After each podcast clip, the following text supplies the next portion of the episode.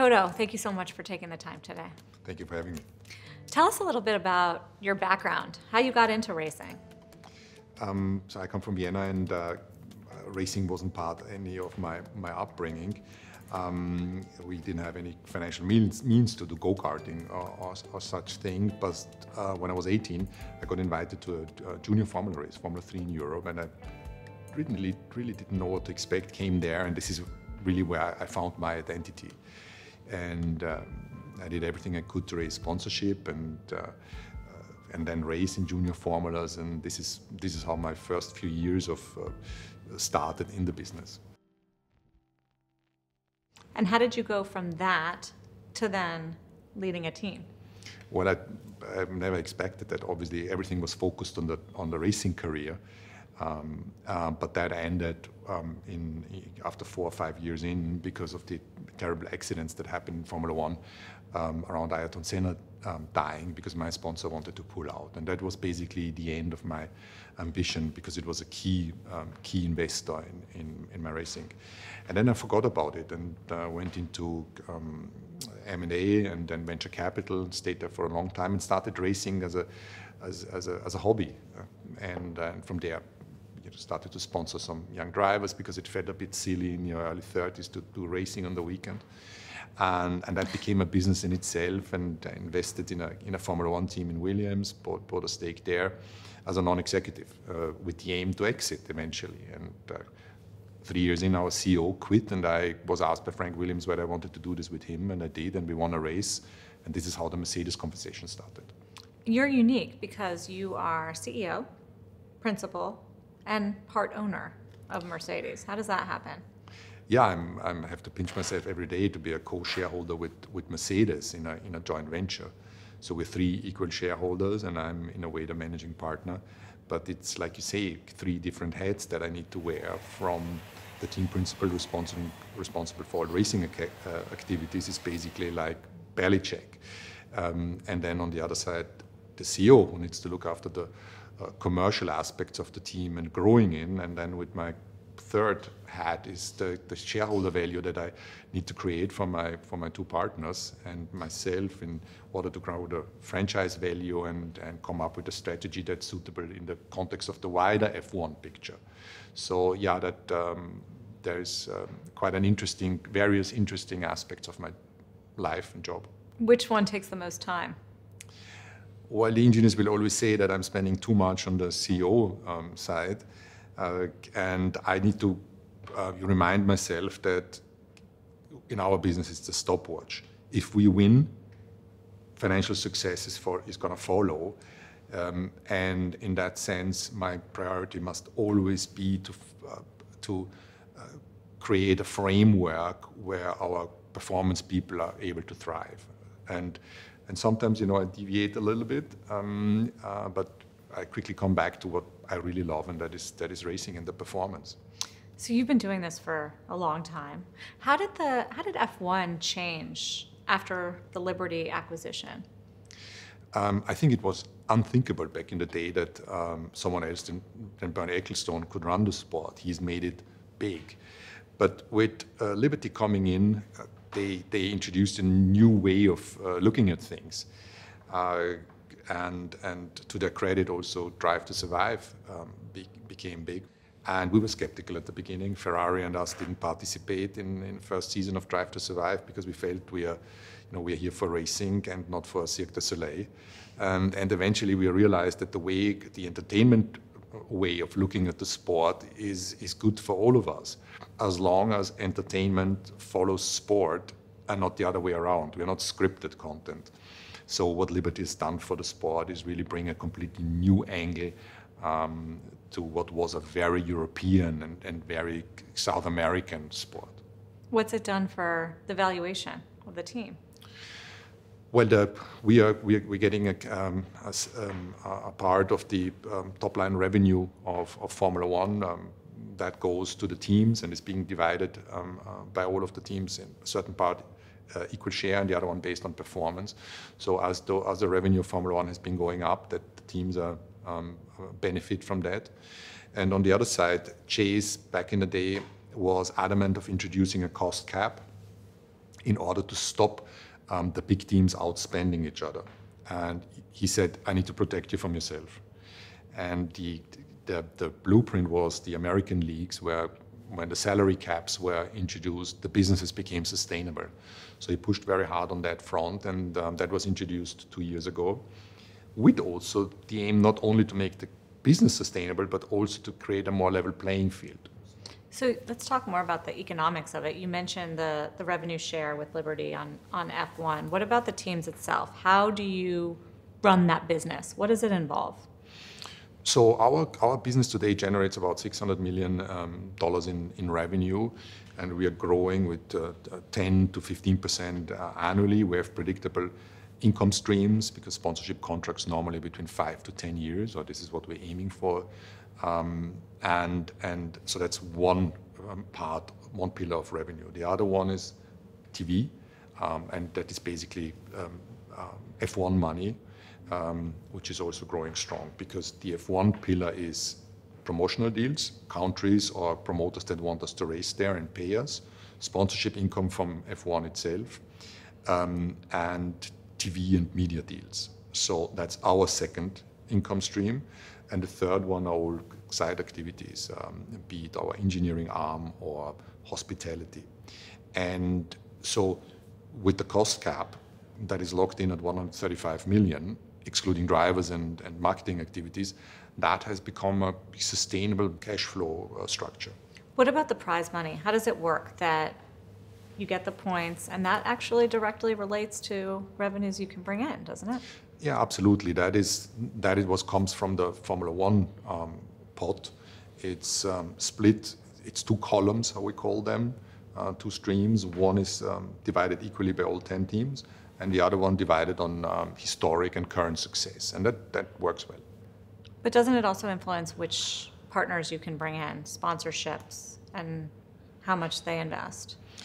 Yeah, I think inv- investing in Formula One as a spon- sponsor partner is a very transparent uh, exercise in finance. You, we need to generate a return on investment for our sponsor. Mercedes has won seven championships. You're currently eight. in eight, excuse me. Lewis has won seven.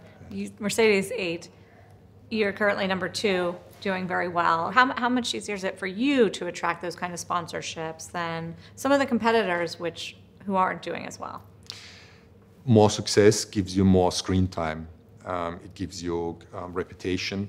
Our brand Mercedes is very strong, so there are some companies that want to align with a Mercedes brand that stands for certain values, and all of that, including the drivers and the personalities in the team, you know, provide a different provide a value proposition that a sponsor is going to buy in or not. Um, so uh, that's the key element. And what are those relationships like? Because they put their names on the car, but it goes deeper than that, doesn't it? Yeah, I think the, the sticker on the car is almost the, the, is the least important of, of all of those things. When you come back to saying we need to earn money for those teams, what is it? We need to define what the objective is. Do you want to sign up more clients, uh, more customers? Is it C-suite executives you want to tap or more uh, middle management? Uh, what are the kind of values you want to communicate around your brand? What is the perception you want to have? Which are the um, initiatives that we can take together in terms of advertising, how do you want to be positioned, et cetera, et cetera, et cetera. You mentioned the, the growth of the sport. Clearly, over the years, you've seen that. And then Drive to Survive came, and now there's this big push in America. We're adding races. What, what has that been like, the experience to expand in America, have people on the floor of the New York Stock Exchange recognize who you are, speak at leading business conferences. How different has it been? Uh, yeah, it's, it's very different. We've, we've seen that phenomenon um, in a lot of places before where Formula One has been traditionally big, but never in the United States. And I think since um, uh, Drive to Survive and the on track action, uh, we have a lot more fans in, in the US. It's still niche. I think our, our target group is, is affluent. Interestingly, the strongest growing group is young females um, and, and, and, future fans. You do. You mentioned that it's you use the word niche. I think it, it does have reputation to only serving affluent, to being primarily focused around men. How much of a limiting factor do you think those things are to the growth of the sport? uh, Formula One is a technical sport. It's an engineering competition. Uh, it has traditionally been positioned, like Bernie said, as a the hospitality as a Michelin restaurant and not a burger joint. It's not very accessible because the tickets are very, very expensive. And I think all that created this high-tech, um, highly affluent um, fan community. But as we grow bigger, the sport is, is, is, an, is an interesting entertainment proposition now also, and then plus the streaming over Netflix, I think we are going wider and more, more mainstream. More people have access, and that's why in the US we're particularly successful in selling out live. You know, in Austin we had last year 440,000 people, and those tickets um, are affordable. In um, uh, some of the tickets are affordable, and we're trying to provide a good show. So I think we are we are growing strong, but it will always, or it has always been a little bit of this affluent uh, group. Should it be more accessible? Is that a good thing? I'd love to. I think we still need to keep our exclusivity because it is expensive to run these two cars. We have two and a half thousand people uh, that work for two F1 um, F1 cars. Um, so it, it is what it is, but I think we are creating a product that becomes more avail available um, and goes a little bit uh, wide. And I would love to tap um, to tap uh, more uh, more markets in the US and access more people. So this becomes a, a, a US wide sport um, in the in the next years. So you're happy about adding the third race in Vegas this year? Yes, I think I was. Austin was such a long-term partner of ours, and we had the difficult years there, and then obviously it's prospering. Miami uh, was a blast second time around. Now the organization got everything right, and I think it was great entertainment for the fans. And Las Vegas is blowing everything out of the park. I mean, as we hear, uh, it's going to be big. I guess this is what Las Vegas big is all about. Big and expensive. About. Yeah, big and expensive. So maybe we need to create also um, other ways of accessing it. Um, uh, obviously, we are, we're limited in space, but yeah, those three destinations in the US are, are great. You think we can accommodate more even races in the US?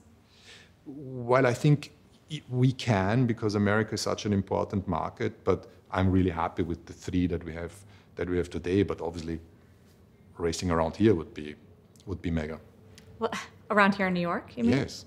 You think? I guess we'd have to go Uh, no, I don't want. I don't want to create a rumor. Of course, we uh, we are where we are, but New York is the is the last remaining uh, city that you know that would be great for Formula One. But again, that's Greg's and Stefano's call, and for me, it's rather just having a laugh here. Can it ever be as big as football in the US or soccer glo- globally?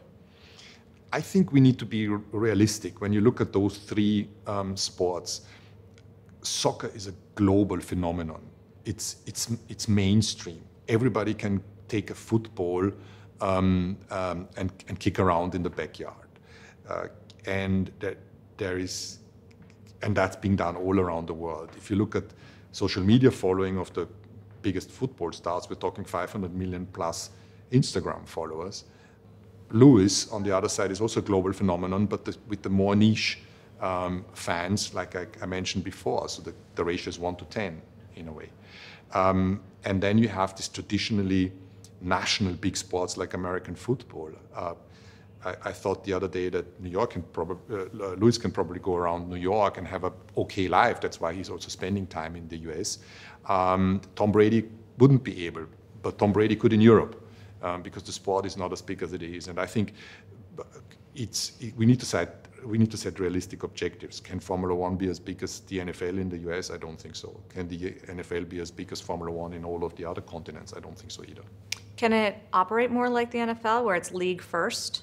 Because it feels like it's been very much team first kind of mentality. Yeah, we have a different um, structure. I think in uh, in the NFL, the teams own the league.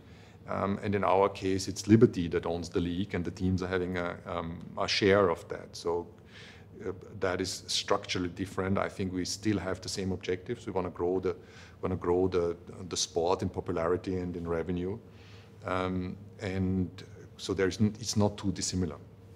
You mentioned how many people did you say work for the team for two cars? Two and a half thousand. And how, how big is that relative to some of the other teams?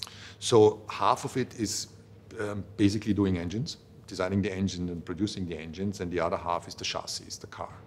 Um, I would say that on the chassis side, we are probably as big as uh, Ferrari and Red Bull. And then there is um, the, I would say, second tier teams in terms of size, the McLarens of this world that are going to be probably just below a thousand people, eight, nine hundred. And then there's smaller entities that will be around six or seven hundred, but not big differences. How many of the people that work for you are men? Because when I go to the track and see the teams, mostly men. Yeah, mostly white men. Um, but we are we are we are changing that, and uh, our team Mercedes we're trail we're trying to be trailblazers. We have set ourselves initiatives like um, what we call Accelerate 25, that for all new hires we want to um, we want to employ 25% from underrepresented groups, and year one has been 38%. So I'm really proud on that, and you can see that our population changes. You know, it's just different, and I strongly believe that this is going to bring performance because I want different backgrounds, um, be, it, be, it, cultural um, and um, or, or, or, skin color. Uh, I want ambition and determination. If traditionally we would look at Cambridge or Oxford uh, uh, students, we are now looking also at universities that are more accessible from, for, for young students from underprivileged backgrounds. And, and we're, seeing, we're seeing that it's working. And uh, on the other side, uh, it's about females. Uh, case. How important is that to the growth of the sport, do you think? What you know what I mentioned is the strongest growing audience is young females. Why is uh, that? I don't know. Maybe young drivers that do some social media. Um, They're very handsome. They are, I can't judge, but if you say that, um, and I think it's just good entertainment in a way, and uh, we, so uh, I think if we were able to have a competitive girl in a car uh, as a sport that has been traditionally man only that would make me super proud and I think would do the sport very good. The other knock against the sport right now is that Max Verstappen is winning all the races. Is it bad for the sport to have one team so dominant? I realize that you were in that position for yeah. many years, but doesn't that hurt the the fun and the appeal? I think when we won eight times in a row, there was the kind of same opinion that uh, are we damaging the sport because it's not variable and unpredictable enough. And I think that comes with, uh, with domination. But rather than, you know, some of our competitors have uh, tried to reach out to the FIA to change the regs, uh, um, I think we just need to respect that the team and the driver have done a better job than, than everybody else. It's a, it's a meritocracy. It's about fastest man and fastest machine wins. And the Red Bull car at the moment is, um, is the benchmark, and it's up to us to do a better job to, to catch up and uh, not complain too much about it being too boring that's an issue for, for Formula One overall, that we need great entertainment. Um, but it's up to me and my team to just um, keep pushing and deliver a car that is good enough so Lewis and George can win a championship. Which is it? Is it the car or the driver? Which matters more? I often get that question. It's interesting. So I think um, the best driver in the worst car will probably not qualify last, but will maybe qualify 15th um, the worst driver in the best car is going to win races, but not a championship. So how do you get a car as good as the Red Bull car right now, especially with the cost cap? Formula One is about physics. It's not mystics. Uh, we there's within a certain framework of regulation, you have to create a car that is quick on track with the most downforce but efficient on the straights. And um, so it's up to us to take decisions, the right decisions of what does that car need to look like? What do we need to design and develop and produce that, that correlates to that objective? How do, how do we think about valuations on a team like Mercedes? We see these eye-popping valuations across sports for, for different teams. Is F1 similar? I think when you look at sports, live sports generally, uh, it has proven pretty crisis resilient. We, we, at least Formula One was able to put on races. Um, uh, behind closed doors, but we were able to broadcast them. Um, and, and live sports can't be rep- replicated in an easy way. It has taken uh, many tens of years to create these leagues and create these teams. So you can't just enter and, and, and start it on, on, on your own. Um, and so it's a high entry barrier sports. Um, and so that's why franchise values have increased because it's simply a supply and demand. We generate revenue, we generate EBITDA, we generate net profit, uh, we have predictable income streams going forward, and then put on top, uh, let's say, a value for for limit 10 limited franchises, and that gives you a certain valuation. But you know, like all valuations, it's uh, it, it's it's worth what somebody else uh, wants to pay, uh, and that only if you want to sell. So. Do you ever think about selling your stake? No. I think we have a structure now where we have three equal shareholders. Each of them is bringing their part to to the um, to the sport and to the team, and we want to keep it um, long term. That's our main concentration now and, and, for the foreseeable future. I think the two big questions that that we're sort of asking around the sport is first of all how big it can get, which we talked about, but also how big it can get and grow without compromising the integrity and maintaining the brand. Is that something you're worried about? We need to be always careful of um, um, finding the right balance between uh, offering entertainment in, in, in, in, the right dose. You know, it's like like selling a luxury brand, um, but always selling just one product less that, than you could and make it desirable. Um, because if you oversaturate the market um, by pursuing uh, top line revenue, it's not going to do the sport well. But I think our, our shareholders um, and, and, and Stefano Domenicali have a you know, clear objective in that sense that they understand what Formula One stands for, which markets we need to tap, which sponsorship um, or which revenue pillar um, needs to grow. So I think we're in a good place. What stresses you out the most as CEO of the Mercedes team? Um, what stresses me out? I think uh, there's no such factor that stresses me out. I'm getting annoyed by non-performance. Uh, you know, here I, I, love New York, and uh, waking up in the morning thinking about that, it's like all-encompassing. Um, but it's also the challenge. I love, uh, I love trying to solve problems. I feel in my comfort zone when the when the pressure kicks in.